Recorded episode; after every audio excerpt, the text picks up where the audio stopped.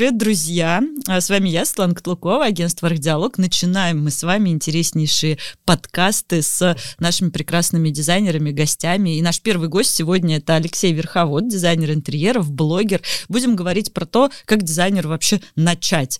А, такой у нас сегодня будет а, тема разговора «Время начинать». Поговорим про то, как начинал Алексей, про образование, поговорим про клиентов, поговорим про то, что сейчас хотят клиенты. Ну, надеюсь, что будет интересный, продуктивный диалог, потому что Алексей у нас непосредственно практик и а, человек, который в дизайне достаточно долгое время. Леш, привет, рад привет. тебя видеть. Привет, Светлана, привет, дорогие друзья. Ну, давай начнем сначала, да, вообще, с чего ты решил заняться дизайном интерьеров э, и как это все произошло? Явно ты не встал такой, о, дизайн — это мое. Ну, примерно так, кстати, и было. Это было еще в студенческие годы, когда я учился, по-моему, на первом курсе университета. Я, я изначально поступил не на дизайн. Если что, я, я поступил в Челябинский вуз, я тогда жил в Челябинске, я там родился и долгое время там жил. Я поступил и что-то... А какая, я, куда поступил?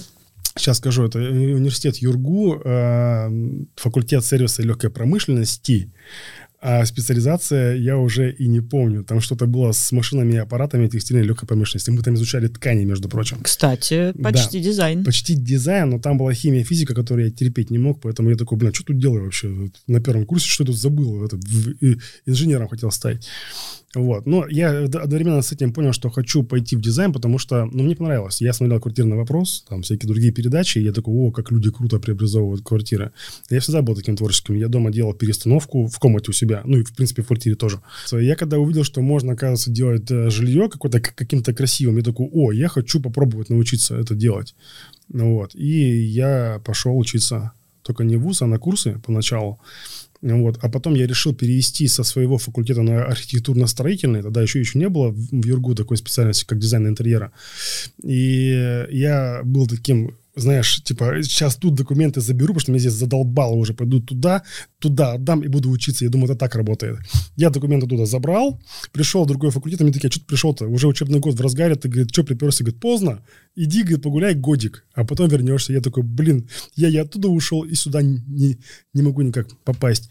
И пошел я в экономический вуз в итоге. Но пока я учился в экономическом, я заканчивал учебу на курсах.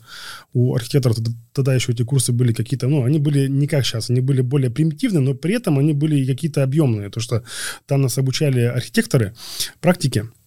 Это было очень интересно. Нас учили там рисовать руками. И тебе дало что-то это обучение? Потому что тоже вопрос сейчас, куда пойти учиться. Есть курсы, есть онлайн-курсы, есть э, вузы архитектурные. Да, вот что ты посоветуешь тем, кто только стоит перед выбором? Мне дало это понимание вообще профессии.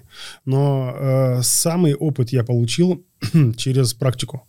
То есть у меня... Параллельно? Как Нет, пошел? я сначала закончил, потом думал, как себя применить в этом. Я что-то какие-то эскизы пробовал рисовать. Ну, а как это работает, я не понимал. А у меня есть брат старший, у меня старше на 7 лет, и тогда он занимался, как и многие другие, отделочными работами. И он очень активно этим промышлял, и у него были разные знакомые архитекторы и дизайнеры. И одному из них он говорит, слушай, возьми моего брата к себе, ну, просто в подмастерье, пусть что-нибудь делает. Он хочет быть дизайнером, вот так говорил. Угу. Вот. И она меня взяла, и ей просто огромнейшее спасибо. Ирина Санникова из Челябинска. Просто круто, что я к ней попал, потому что э, работая у нее, выполняя какие-то поначалу мелкие за задачи, я стал выполнять потом более сложные по ее поручениям, но при этом обучался, посоветовал тем, кто хочет начать. Ну, вуз это, конечно, очень здорово, но учиться 5 лет, вот сейчас мне было бы очень даже лень. То есть мне было проще, э, проще окончить курсы и попасть тут же в провод с головой, да, в практику, угу. и познать это все на практике. Это быстрее происходит, чем ты когда учишься, а потом уже получаешь практику. Поэтому, может быть, если бы сейчас мой ребенок был бы уже совершеннолетний и собрался бы идти учиться, э, не только в дизайн, я бы ему посоветовал идти на какие-нибудь кратковременные курсы, где есть Тут только самая суть без воды, а потом уже окунаться в практику. Это было бы самое крутое в наше время. Но вот тоже, смотри, по поводу практики, да, у нас очень многие сейчас дизайнеры, которые выпускаются, сейчас это модно, открывать свой бизнес, э, пробовать себя, много курсов и так далее. Вот у тебя путь такой, что ты сначала у кого-то поработал, ну и набил руку. Вот э, ты бы что сейчас с учетом опыта посоветовал? Идти куда-то пробовать свое или все-таки подмастерье, там, красочки подрастирать? Я бы, наверное, все-таки рекомендовал бы устроиться на работу. Кем бы человек не хотел работать в будущем, какой бы бизнес ни открыл, лучше сначала поработать на кого-то, чтобы узнать, как это устроено изнутри. То есть, ну, в нашем деле это как общаться с клиентом, как э, приезжать на объекты, как делать замеры, все остальное. Когда ты открываешь бизнес, есть риски, что ты вроде как бы художник, но ты в бизнесе ничего не понимаешь и можешь очень быстро прогореть. Все твои аренды э, съедают твои деньги, зарплаты и все остальное. А поэтому лучше где-то поработать хотя бы годик. Ну, не знаю, ну, годик это очень мало, но хотя бы так можно узнать, как устроена студия изнутри, угу. и потом уже самому принять решение, идти тебе дальше в свой бизнес, либо остаться в студии, потому что, в принципе, не всем нужно идти в бизнес. Вот, давай тогда теперь э, поговорим о том, э, в какой момент ты понял, что все, тебе нужно выходить из студии и делать что-то свое. А студия у нас, э, у нас как таковой это и не было. То есть, когда я ушел, когда я понял, что я могу делать сам, вот а... как ты понял, да, вот этот момент перехода из найма в частную практику, ты понял, что можешь делать сам. Вот что это такое? Да. Когда я, клиенты я... уже стали тебе говорить, Алексей, нафиг сотрудника у этого работодателя, давай напрямую с тобой поработаем, или как? Нет, э, у меня тогда не было своих клиентов, когда я получал такую колоссальную практику, я работал э, на, на архитектора, получается, она мне просто давала задания по выполнению проектов. Потом я устроился в строительную фирму, но там у меня вообще ничего не получилось, а очень хотелось. Получилось по-другому. Я познакомился со своей будущей супругой, и оказалось, что она по образованию дизайнер интерьера и mm работает уже в студии. Вот, то есть она уже работает в студии, а я еще нет. Я такой, слушай, а у меня опыт есть э, работы с проектами, а у тебя есть опыт работы в студии. Давай мы сделаем свою студию. И мы с ней организовались вдвоем, стали делать э, сами бизнес. Это, ну как бизнес, наверное, бизнес, не знаю, вдвоем дома с двумя компьютерами. На кухне. Вот этот вот знаменитый кухонный дизайн-бизнес. У нас, у, нас, у нас была однокомнатная квартира, мы там спали, там работали. Э, каждый за своим компьютером. И все, мы стали привлекать клиентов. А как вот клиенты откуда взялись? Ну, 2008 год. Тогда мы клеили объявления на подъездах, О. но они не работали. Угу. Вот. Но я решил сделать сайт, что у нас должен быть сайт, а у нас еще не было даже портфолио. То есть я для портфолио нарисовал там какие-то картинки в 3D Max, что-то там, в общем, было какое-то портфолио. Сделали первый сайт на базе Яндекса, тогда это было а, что-то ужасное. Но Одна, он был. Одностраничное, но он был, да. То есть там было самое главное, это информация о нас, кто мы, что мы, телефоны и те самые картинки, которые я порисовал в 3D Max. Вот давай сразу вопрос, да, а, порисовать картинки. Очень многие дизайнеры, начинающие, как раз задают вопрос, что мне выкладывать, где мне брать портфолио и так далее. То есть совет первый – это взять... Сделать портфолио себе. Ну, для, для какого-то эфемерного клиента, да, для какого? Для которого ты хочешь работать или для которого у тебя хорошо получается? Потому что некоторые сразу хотят виллы буду рисовать, э, там, не знаю, эм, что-то, гостиницы и так далее. И таким образом привлекать э, свою целевую аудиторию? Что еще может Я думаю, быть? что ну, здесь нужно ориентироваться уже на собственные силы. То есть если человек только начал, и он понимает, что он хочет, хочет рисовать виллы, и он понимает, как их потом реализовывать, эти, эти проекты, угу. пусть рисуют виллы. Это круто. Это проще, чем сейчас делать что-нибудь такое маленькое, типа там какие-нибудь старенькие квартирки в эконом-классе, а потом когда-нибудь я приду к виллам. Это вот этот путь, он может быть очень долгий. Поэтому я бы сделал сразу, я хочу виллы, я знаю, я вот тут главное, я знаю, как их реализовывать. Вот вопрос, я да, знаю, как где бы... брать бригады, где покупать все материалы, иду и делать. А если вы не знаете, то лучше сначала, конечно, начать с чего-то малого, с квартирок, где проще. Вот и все. Но в этом, э, в этом сегменте лучше оставаться недолго, если хотите расти дальше. Хорошо, вот а ты совет. мог э, использовать те проекты, которые, например, ты делал в рамках студии в своем портфолио или нет? Нет, не мог, потому что это не мои работы. Угу. Вот. Ну, как бы это было бы нечестно, и я видел свою стилистику, то есть мне, мне хотелось работать в другом стиле, и я такой, блин, сейчас мы нарисуем свои картинки и выложим их на сайт. Хотя в то время о стилистике говорить было сложно. Тогда все было, в принципе, более-менее одинаковое. Угу. Поэтому вот, если бы я тогда бы, ну, то есть с теми знаниями, которыми есть сейчас, я начинал тогда, я бы, наверное, сделал бы вот так. То есть я бы сделал бы свою стилистику, сделал бы какое-нибудь сильное портфолио и продавал бы себя уже на более широкую аудиторию. Угу. Или, наоборот, ну, давай, раз уж про это заговорили, по поводу поиска поиск своей стилистики. Вот в какой момент ты ее нашел? И сейчас, понятно, 2008 год и 2023 сравнивать очень, очень сложно. Тогда угу. у вас и конкуренция была меньше. А сейчас, как ты знаешь, э, в Москве только там около 20 тысяч дизайнеров. Угу. Все выпускаются, выпускаются, еще раз выпускаются. И, конечно, нужно каким-то образом себя проявлять. Вот э, дай какие-нибудь советы, как найти себя, свой стиль, свою какую-то фишку, уникальность. И какая она у тебя сейчас на данный момент? Слушай, мне кажется, что сегодня э, в стилистике то же самое, что и было там 20 лет назад. То есть мы тогда делали бежевые интерьеры с нишами, то и сейчас мы делаем другие интерьеры, но они тоже у, у всех похожие и одинаковые, по большому счету. Свою, свою стилистику, я не знаю, мне, мне кажется, у меня нет своего стиля, у меня есть какие-то, может быть, фишки, узнаваемые ну, моими вот какие? подписчиками. Вот когда у тебя клиент приходит и говорит, Алексей, я к вам пришел, потому что? Вот почему? А, мне нравятся минималистичные монохромные интерьеры, но я обязательно туда вставлю какое-нибудь цветное пятно. Ну, то есть там диван цветной, либо какие-то там картины, то есть это обязательно должно присутствовать, мне это очень нравится. А, мне нравятся серые темные интерьеры, но я столкнулся с тем, что клиенты некоторые приходят, я им объясняю, что, ребят, мы вам на нарисуем в рамках нашей э, стилистики то, что вам нравится вам. Они такие, а у вас в основном темные интерьеры. Нам, нам бы хотелось светлые, только в смысле, у нас, у нас в портфолио есть еще и светлые. То есть, как бы, такой определенной стилистики нету, но по отзывам э, тех же подписчиков я вижу, что они такие, о, Алексей, мы узнали, что это ваш интерьер, потому что там есть обязательно оранжевый диван, к примеру, или там зеленое кресло. Кого? Ну хорошо, если не говорить про стиль, может, про какой-то подход твой особый по работе с клиентом, может быть, про какую-то индивидуальность, я не знаю, про что-то еще. Вот почему сейчас клиенты обращаются к тебе? Мы, э, основываясь на собственных ошибках, э, давно переделали уже сто раз наш договор и пришли к тому, что надо строить с клиентом отношения маленько иначе, чем раньше. То есть у нас э, больше времени уходит на общение, на, на первую встречу, когда мы приходим, мы выясняем о клиенте, о его жизни, о его семье. То есть мы уделяем максимум внимания клиенту. А клиенту это очень важно, когда ему уделять внимание, любому клиенту. Есть даже такое, что когда у, у многих дизайнеров, что им названивают клиент и, и считают, что они единственные у них. Типа, мол, что вы нас тут не делаете? А так и есть. То есть все клиенты считают, что они одни, и это нормально. Я как клиент кого-нибудь тоже буду считать, что я тут у вас особенный, давайте меня обслуживайте. Вот. И э, чтобы нам допустить минимум ошибок, ошибок в проекте, мы делаем очень активную первую встречу где мы, мы выясняем не только пожелания, но и потребности. И бывает такое, что клиент э, пришел к нам с одними пожеланиями, а ушел с другими потребностями. Такой, блин, я не знал, что так, так можно, так можно оказывается. Было. Да. Mm-hmm. Зеленые стены, как так? Я думал, у меня будут они бежевые, а зеленые мне очень понравились. В таком духе, то есть... Вот. А бывает, извини, я тебя перебью, такое, что ты тратишь очень много времени на первую встречу, а клиент потом уходит. Но это потерянные деньги, потерянное время, и очень много, я знаю, начинающих дизайнеров на этом горят, что они там оказывают какие-то бесплатные консультации, что-то что еще? А, мы, У вас бесплатно это первая рассказываем, встреча, что будет в проекте на первой встрече, это, не, это невозможно. Но есть же такие клиенты, такие, ну, ну давайте вот посмотрим мою планировочку, ну давайте вот, а что бы вы здесь посоветовали? Или вы говорите, есть, но у нас утром первые, деньги, вечером У нас все, все встречи проходят, во-первых, на объекте. Я никогда не встречаюсь с ними где-то еще, потому что в этом нет смысла. Хотя нет, у нас такие есть объекты, есть клиенты, которых, у которых еще нет дома. Вот к нам пришел клиент, и мы с ним встречаемся в кафе, в красивом месте. Он говорит, у нас дом только строится. Понятно, что мы же мы сейчас туда приехать не можем.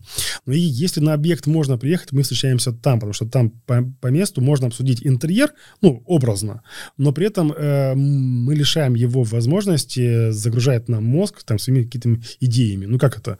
То есть здесь еще только голые стены, он такой, давайте мы посмотрим это или это, так не работает. Ну хорошо, он Поэтому встретился с тобой, потом с другими, с другими, с другими, и в целом получил какое-то понимание. Вообще, сто процентов а, клиентов, с которыми вы встречаетесь на объекте, потом заключают договор или нет? Нет, не сто. Ну, где-то, наверное, процентов 80 заключают, а остальные уходят, может быть, к другим. А, это нормально. Угу. Но нет такого ощущения, что мы там потеряли деньги и время. Время, да. Да, то есть там два часа мы потеряли, три, хорошо, ну, ну день, ну и ладно. Я почему тебя докапываюсь с этим вопросом, потому что я знаю, что ты еще не бросаешь клиентов. А, я тоже себе этот вопрос часто задаю. А, сейчас немножко перепрыгнем, да. А, когда они, например, уже сделали проект, но не заказали у вас авторский надзор. И в этот, ну, и все равно у него в процессе реализации возникают какие-то вопросы. И там, Алексей, посоветуйте одно, посоветуйте другое. Я знаю, что в этот момент ты клиентов не бросаешь, хотя очень многие дизайнеры говорят о том, что клиенты в этот момент садятся на шею и начинают требовать бесплатную работу. Вот как ты эту грань строишь и вообще насколько корректно, э, если клиент не заплатил тебе деньги за дополнительную услугу, продолжать давать ему бесплатные советы?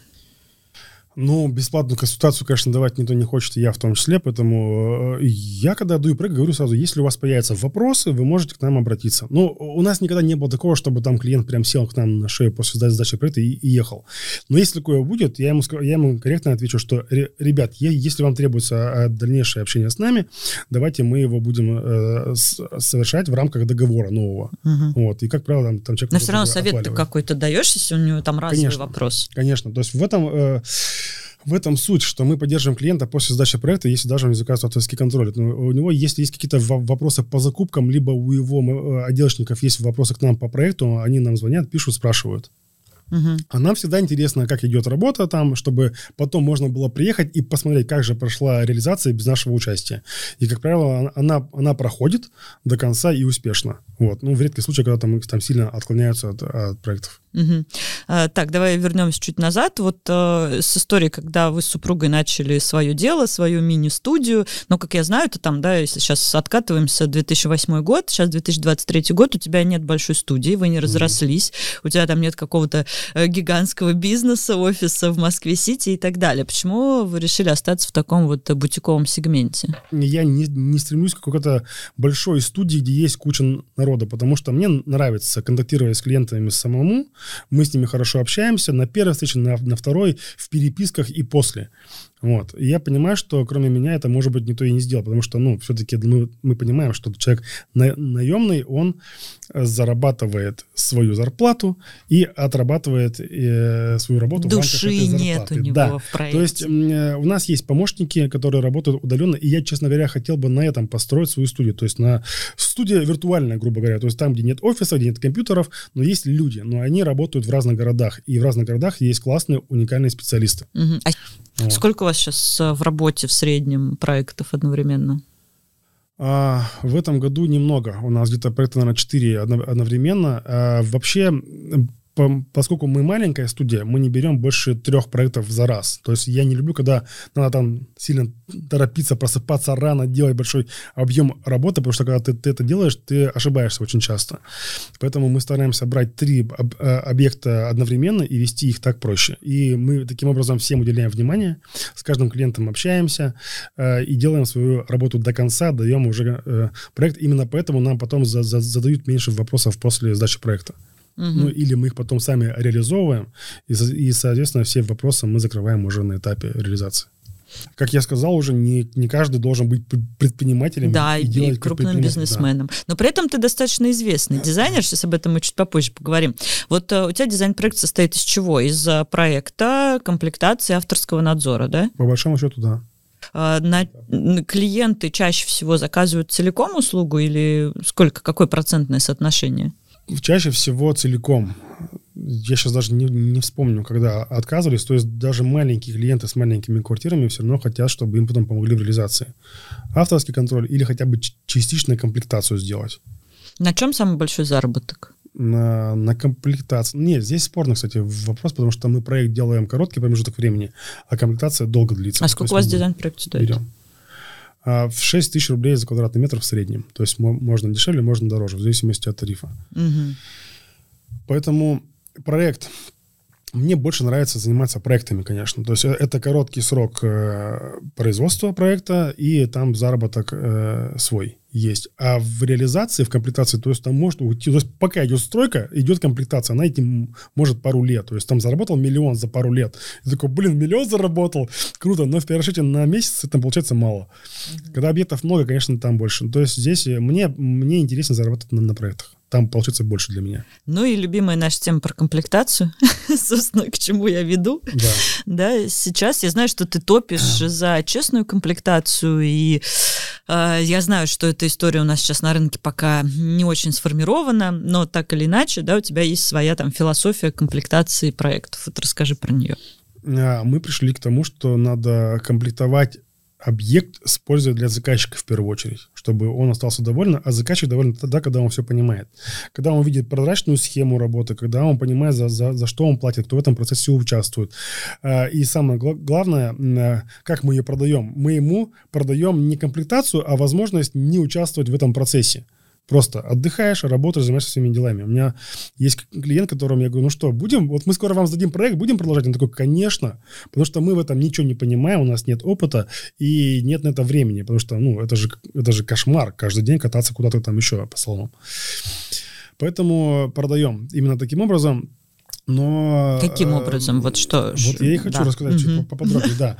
Мы заключаем договор с заказчиком на услугу комплектации. То есть мы не проводим как-то там ее отдельно или вместе с авторским контролем. Мы говорим, у нас есть услуга, она стоит денег, вот вам договор, э, заключаем. По договору мы делаем эту услугу под ключ. И и берем за это 10% от суммы всех закупок. То есть сколько мы купили на объект всех материалов, мебели, светильников, всего остального, с этого, пожалуйста, 10%. И при этом мы отдаем клиенту все свои скидки и бонусы, которые у нас имеются у поставщиков, и если они имеются. Потому что есть у нас масс-маркет наш любимый, который скидок не предоставляет, но в этом случае все равно заказчик выиграет, потому что он в этом не участвует. Так давай сейчас сразу тоже разберемся в системе оплаты. Вот, э, ну, условно, на миллион вы э, запланировали закупки, из них, значит, 10% это 100 тысяч рублей, да? Да.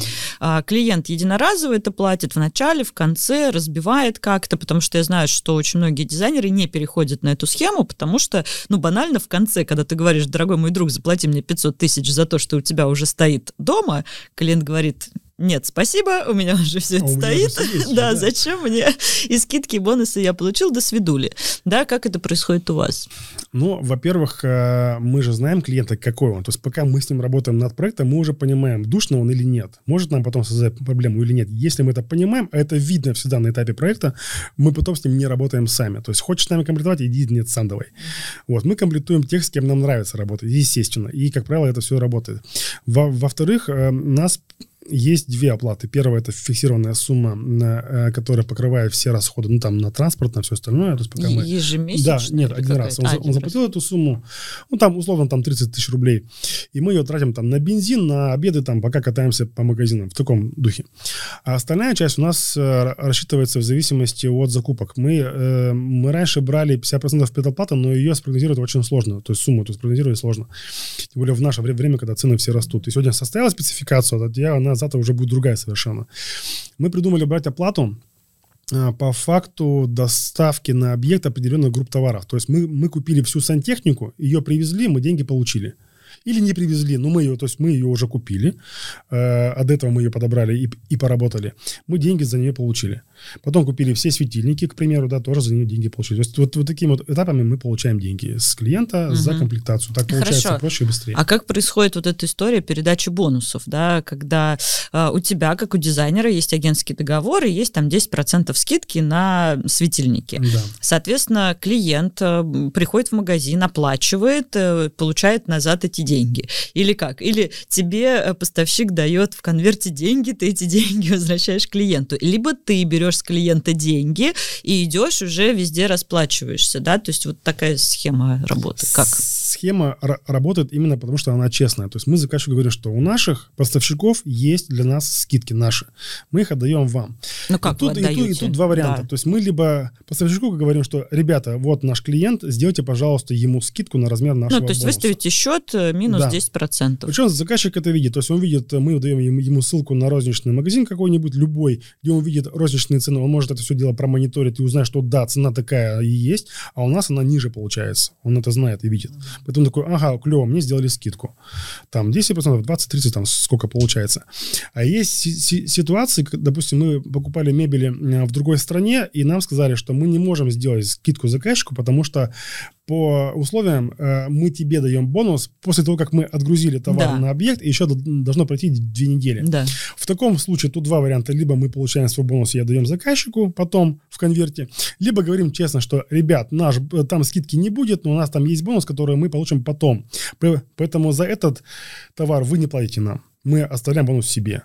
Ну, то есть там, та же, там такая же сумма. Взаиморасчет. Да, то есть мы получаем деньги от поставщика, а от вас нет но при этом есть замечательные поставщики, наши любимые, неповторимые и так далее. Mm-hmm. Ну, э, хорошая схема, интересная, актуальная. Много мы с тобой там ездили по регионам, ее рассказывали. Многие регионы в шоке от таких схем, да, а в шоке... Поставщики тоже в шоке. Да, почему? Потому что поставщики, ну, привыкли работать по другой истории, да, что вот ты приводи клиента, я тебе потом отслюнявлю. Ты пытаешься изменить систему в таком случае, искать другого поставщика, э, как-то до него донести информацию, либо клиенту говорить, что нет, дружочек, там у нас нет бонусов, скидок, потому что поставщики не все готовы к такой схеме работы. Вот что ты делаешь?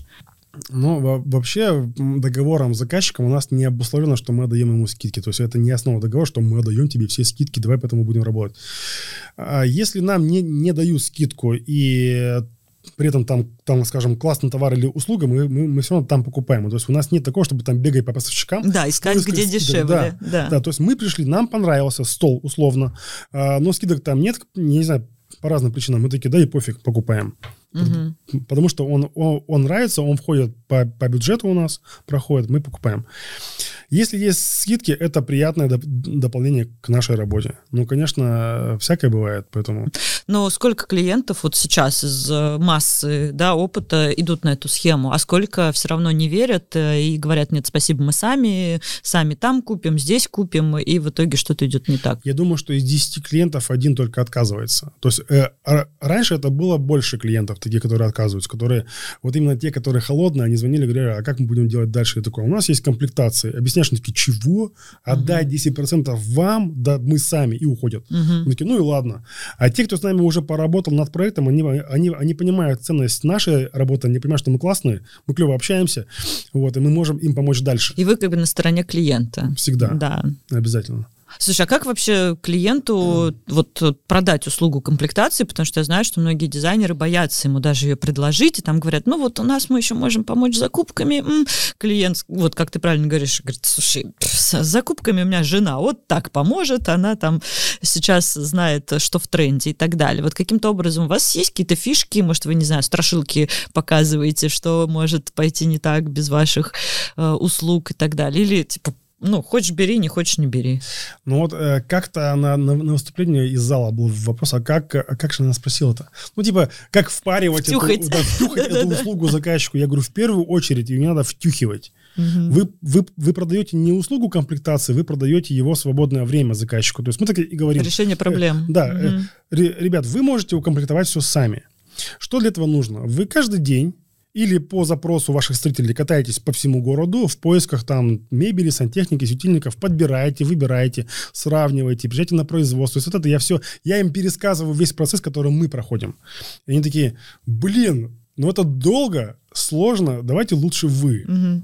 И, и, и также по авторскому контролю. То есть, да, вы можете сами, пожалуйста, приезжайте, контролируйте. В проекте все есть. Есть наш телефон, нам можно позвонить. Вы можете с нами общаться раз в неделю, если хотите, бесплатно. Но вы, вы должны приехать, все там сами перезамерить, сравнить с проектом, вспомнить, что, что, что забыли, а потом сами нести за это ответственность, как бы, и вот Смотреть, это все легко. что строители не ту это плитку все положили. Легко, да, все просто. Они такие тоже такие, ну... Лучше вы. Вы же автор проекта, вы знаете проект лучше. И, как правило, это работает. Всегда. То есть, по факту, вы просто рассказываете клиенту объем и геморрой той работы, которую вы ведете. Да, при этом мы не навязываем. Если заказчик говорит, что он хочет комплектоваться сам, ради бога, то есть, ну, хочешь, хочешь, на. У нас есть другие проекты, есть другая работа, нам даже будет проще.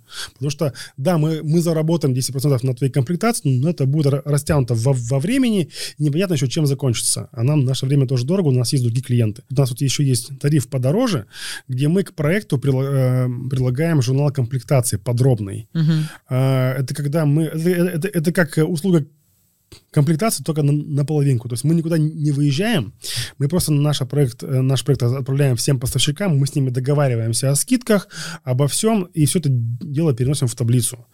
И отдаем заказчику вместе с проектом, что хочешь сам комплектовать, вот вот тебе угу. да, целая таблица, иди.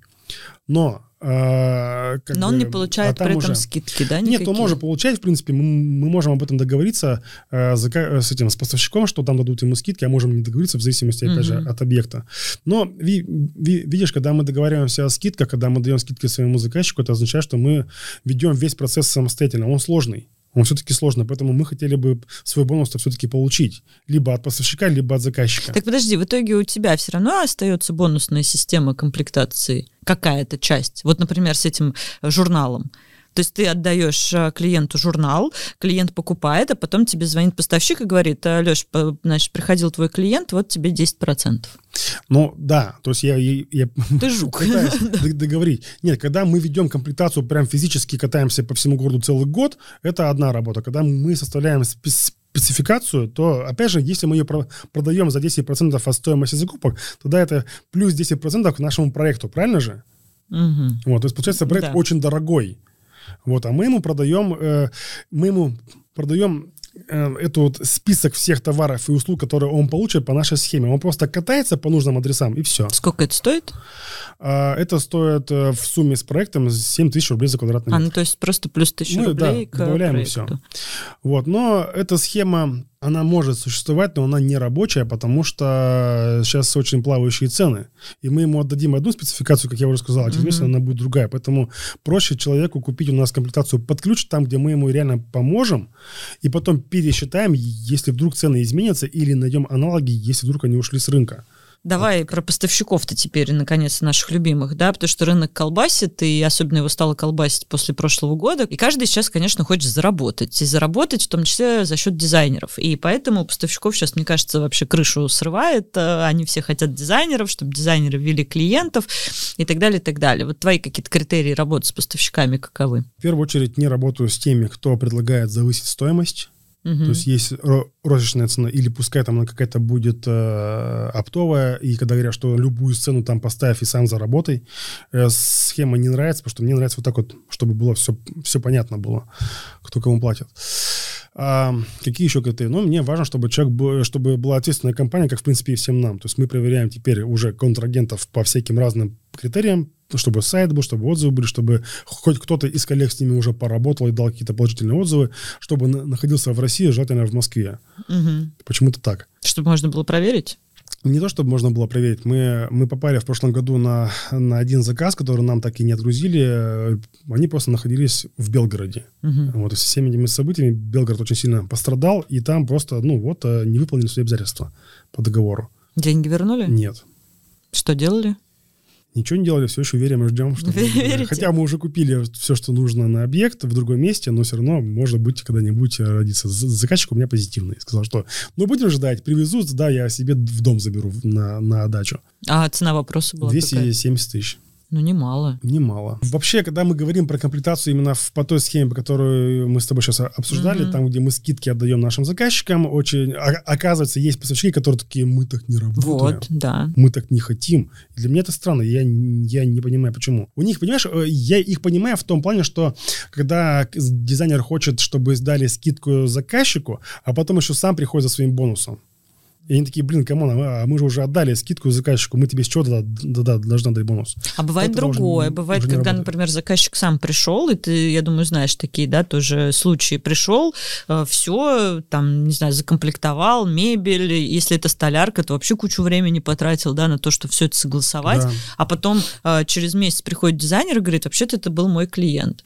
Вот что делать в таком случае? Это как бы кто плохой? А все, а поставщик уже как бы отгрузил и, и, и сделал ну, наверное, клиенту какую-то скидку или там что-то. Ну, откуда ты взялся-то вообще дизайнер? Откуда я знаю, что ты мой клиент? Там ну, нет защиты проекта да. той же самой. Если клиент пришел и закрыл предусмотрительно штамп проекта, там, где не видно автора, к примеру, такое тоже бывает. Ну и бывает, он, да, да. Такое, Или да. он сам заказал без проекта, то, конечно, а кому тут претензий? Некому. Если поставщик не знал, что пришел э, заказчик от его дизайнера, то как бы, ну и ладно, а что поделаешь, кто виноват. А если э, мы туда уже пришли заказчиком, потом заказчик вернулся один. Втихаря. Да, втихаря. Мы тут вчера у вас были с Алексеем, отдайте-ка нам скидку, и он дал, то да, ну, я не буду скандалить, я просто тебя вычеркнул из списка своих поставщиков. Вот и все. Я тебе я больше рассказывать никому Расскажи не буду. простыми словами. Я знаю, что немногие знают дизайнеры, новички, особенно, что такое защита проекта.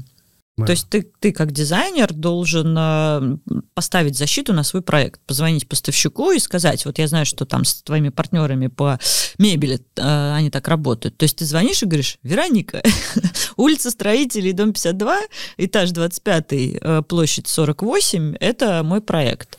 Всем, кому я позвонил, на этапе составления спецификации, когда мы занимаемся уже комплектацией, э, и они знают, что к, ним придет клиент без меня uh-huh. даже, э, там уже защита автоматически включается. То есть они, они уже знают, что он, он придет ко мне вернее, к ним, от меня. Угу.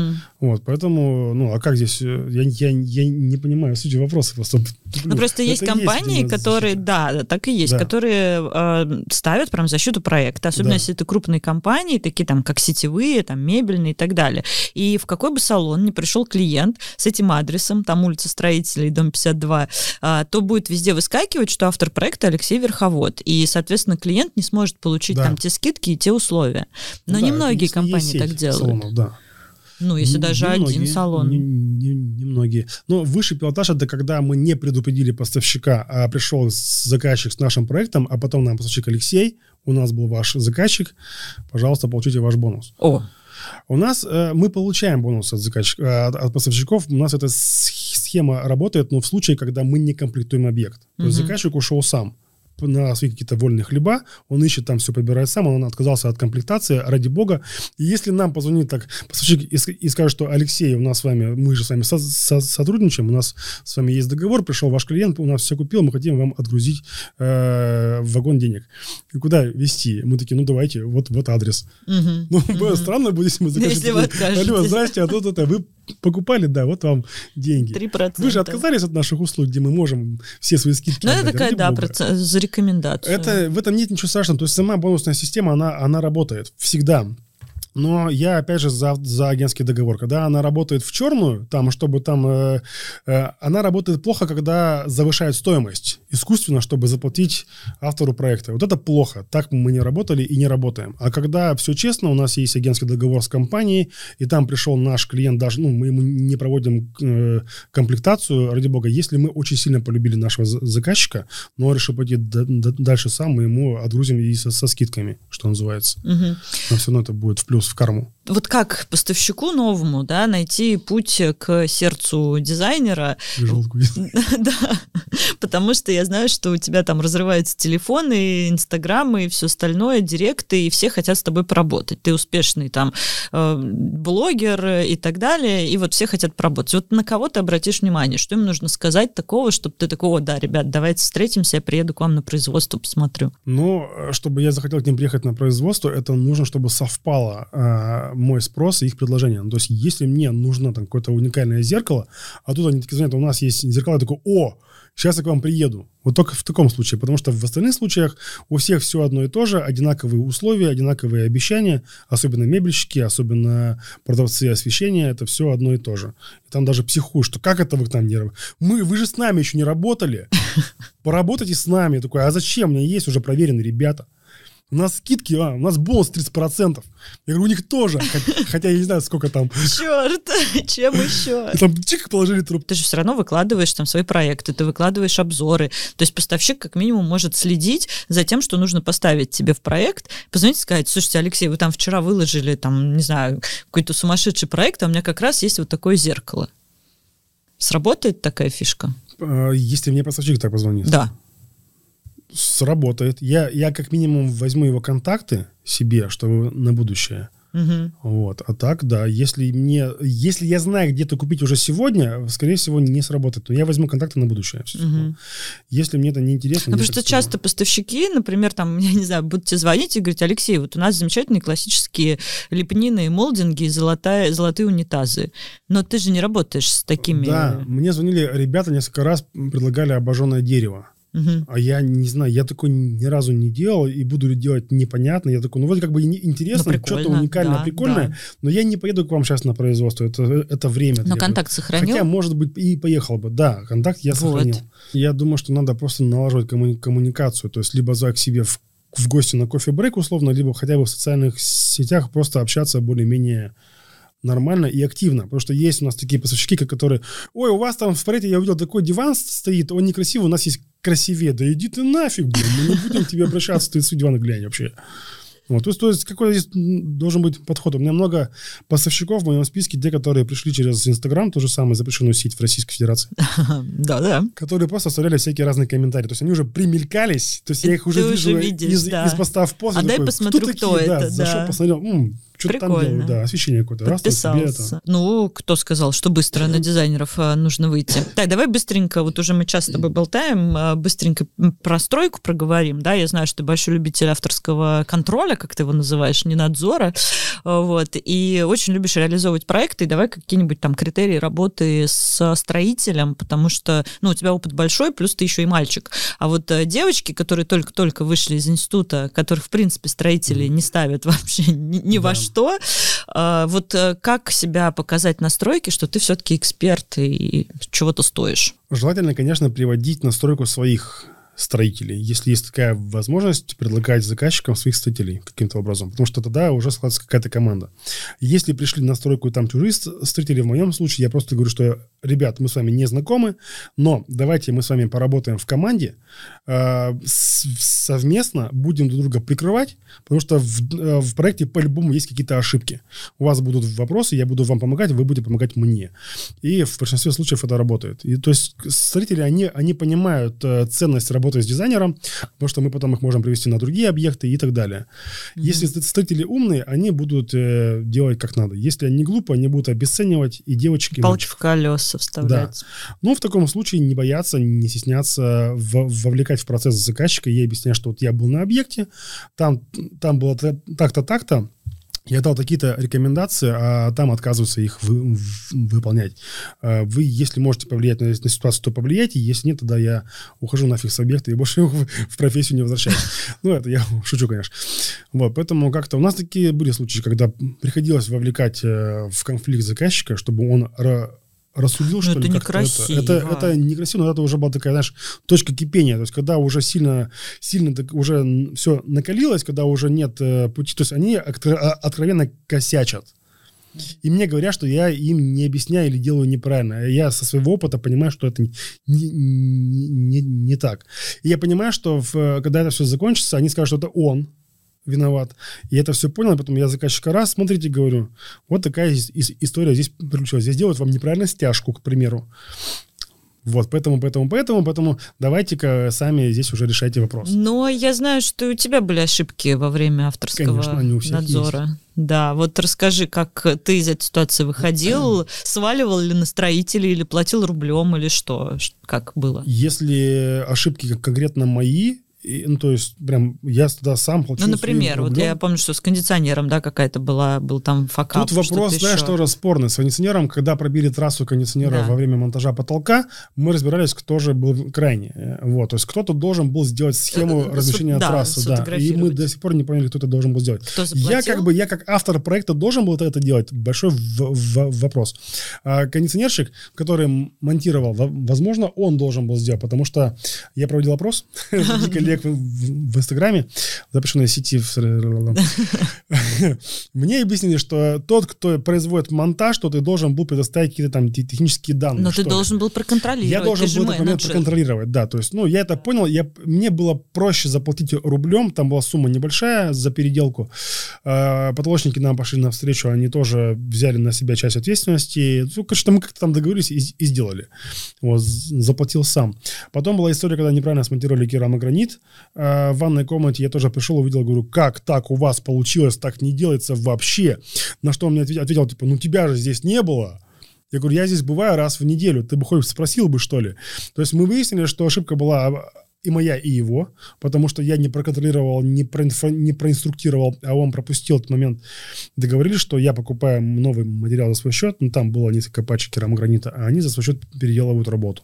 Клиент был в курсе этой ситуации? Клиент, я клиента обычно не посвящаю, но каждый раз они об этом узнают. Такие приходят, Алексей, а что у нас потолок сняли? Алексей, а что на нас тут ванну переделывают? «Ну, Концептуальное решение. Я дизайнер, я так вижу. Я говорю, все под контролем, все, все в порядке. Поэтому нужно идти сначала работать в студию, все-таки, где надо получать опыт настройки, а потом идти уже в собственный бизнес, потому что когда ты приходишь на стройку без знания каких-то элементарных технических вещей, это будет очень сложно.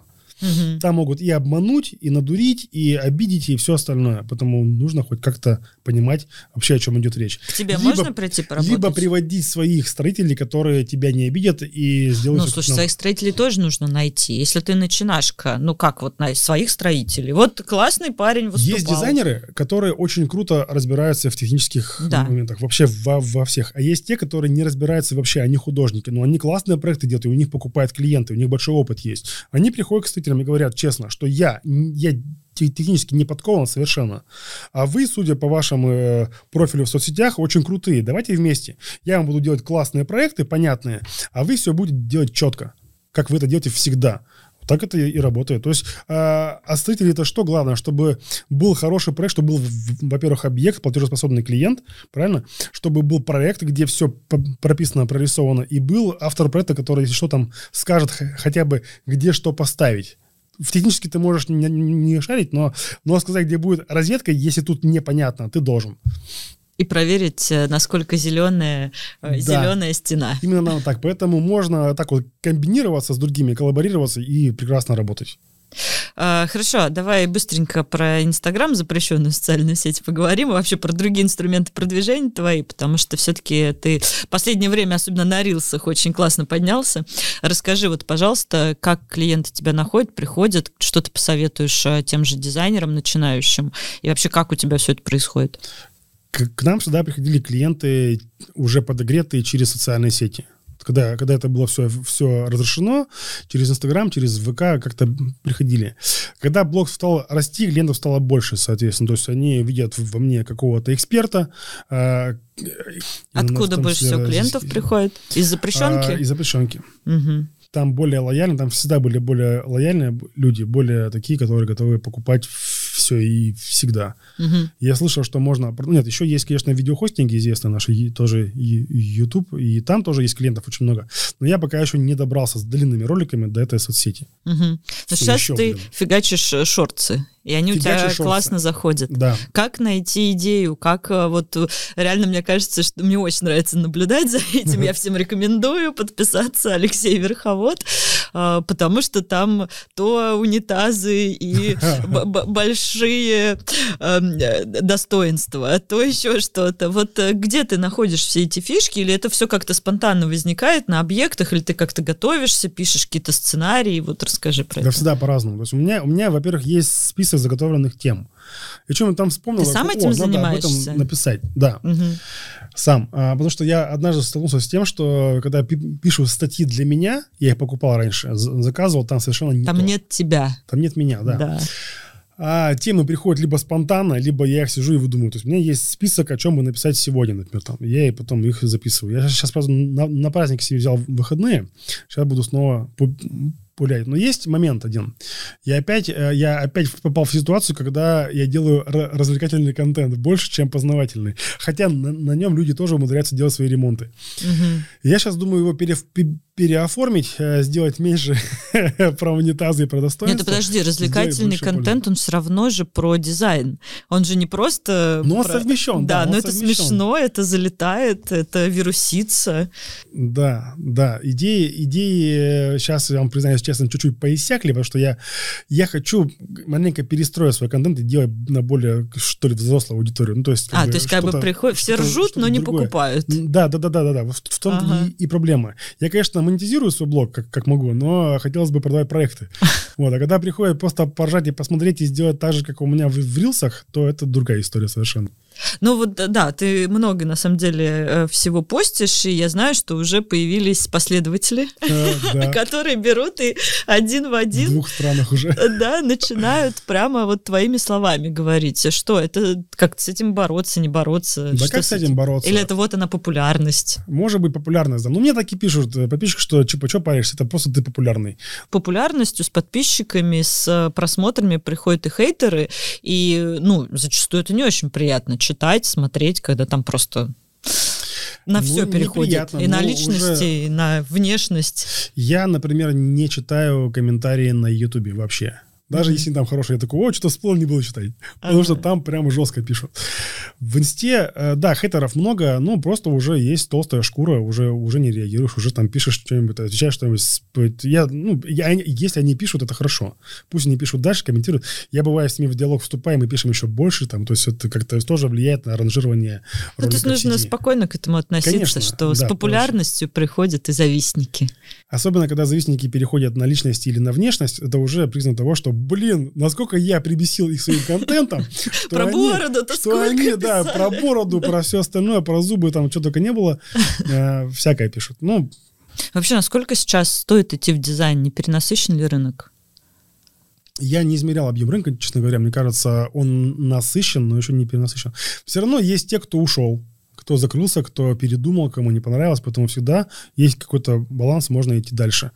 А, нужно смотреть на свой город, э, смотреть на сколько там он застраивается, сколько недвижимости строится, продается и покупается, и анализировать, можно ли или не можно. Я думаю, что если хочется идти, идти надо в любую профессию. И а там уже на опыте понять, получается или не получается. Вот и все только методом проб и ошибок. А, хорошо, я знаю, что нас будут смотреть много региональных дизайнеров, у которых есть выбор либо оставаться в своем городе и развивать индустрию своего города. Сейчас mm-hmm. это популярно, ты сам видишь, да, мы много с тобой ездим по регионам, насколько там активны ребята, насколько топят за местный рынок, а, либо, быть может, переезжать в мегаполис, не обязательно в Москву, там Москва, Санкт-Петербург, Краснодар, неважно, да, в какой-то крупный город и искать себя там. У тебя есть опыт работы как в своем городе, так и в, в Москве. По твоему твоему опыту? Дай какие-нибудь советы. Я переехал из Челябинска в Москву в 2020 году, и я не пожалел ни разу. Единственное, что я пожалел, что я не сделал этого раньше. Но раньше я не переехал, потому что у меня не было для этого основания. Я боялся. То есть, ну, блин, какая Москва? Вы что там, мура... муравейник, огромный город, там не, не понравится. И я переехал не на пустое место. Я, я э, сюда рванул, когда у меня здесь стали появляться объекты. То есть один объект, второй, третий, пятый, там, десятый. И когда уже появился тот, который говорят, Алексей, нам нужно сделать проект и реализовать, я такой, а я как раз переезжаю. Угу. Его круто. То есть я переехал уже на готовое свое рабочее место. Я на второй день после переезда уехал на, на стройку и стал его реализовывать. Проект. То есть подстелил соломку? Да. На пустое да. бы место не поехал? На пустое бы, наверное, нет. Но в то же время есть замечательные примеры, в том числе из Челябинска, да, та же самая Леся Печенкина, тоже наш замечательный спикер, партнер, которая да. живет в Челябинске, у нее есть студия в Челябинске, при этом у нее есть офис в Москве, и а, при этом она работает прекрасно на два города, но вот там, там вот ее место силы, да, и поэтому она там, и это тоже классный, мне кажется, пример того, что можно, оставаясь в своем городе, да, делать проекты вообще по всей России. Теперь а, Блиц, мой любимый. Отвечаем быстро и не задумываясь. Даже если не попаду в это. Даже если не, не попадешь. А, твой первый клиент, вспомни, он был какой? Он был классный вообще, он был суперский. Квартира в, в Высотке в Челябинске. Богатые клиенты, они такие, ребята, делайте. Мы такие, о, и стали делать. И потом они же еще нам дом свой заказали. Мы такие, вообще, а, мы можем. Как распознать токсичного заказчика? А, токсичного заказчика можно распознать по телефонному разговору, если он общается грубо переходит на «ты». А, при первой встрече, когда он ведет себя точно так же, когда он пытается переделать э, условия работы, когда он просит переделать договор под себя. То есть вот эти все вещи, они уже э, подсвечивают, что заказчик будет проблемный. В каком случае надо поднимать цены на услуги? Когда когда ты чувствуешь в себе силы, что ты, ты сможешь осилить таких клиентов, такие цены, и когда у тебя уже достаточно заказов на те свои старые цены. Угу. А, импортозамещение в дизайне миф или реальность? А, реальность абсолютная. О каком ты проекте мечтаешь? А, хочу делать э, большие дома. Виллы. Виллы да, и яхты. И яхты. И яхты. И, вертолеты, и самолеты. Да. Эм, дизайн, творчество или бизнес? Для кого как, для меня творчество. А, миссия дизайнера, по мнению Алексея Верховода. Миссия дизайнера вообще в основу любого дизайна интерьера, сейчас скажу открытие, лежит безопасность человека и его жизнедеятельности как, как ни странно. И наша миссия сделать дом безопасным для человека в первую очередь, в, во, во вторую комфортным и уютным. Вот, собственно, это миссия помочь человеку обустроить его жилье, именно помочь. Потому что здесь все-таки главное не мы, а заказчик, хоть я и не согласен с термином, что заказчик всегда прав, а ча- чаще всего он не прав, но мы пришли сюда, чтобы ему помогать делать жилье. И получать за это деньги. Естественно, а как иначе-то бесплатно-то кто будет работать? Спасибо большое, друзья. Сегодня с нами был Алексей Верховод, Спасибо. дизайнер интерьеров, блогер и просто хороший человек. Петюлю. Петюлю. Спасибо. Пока.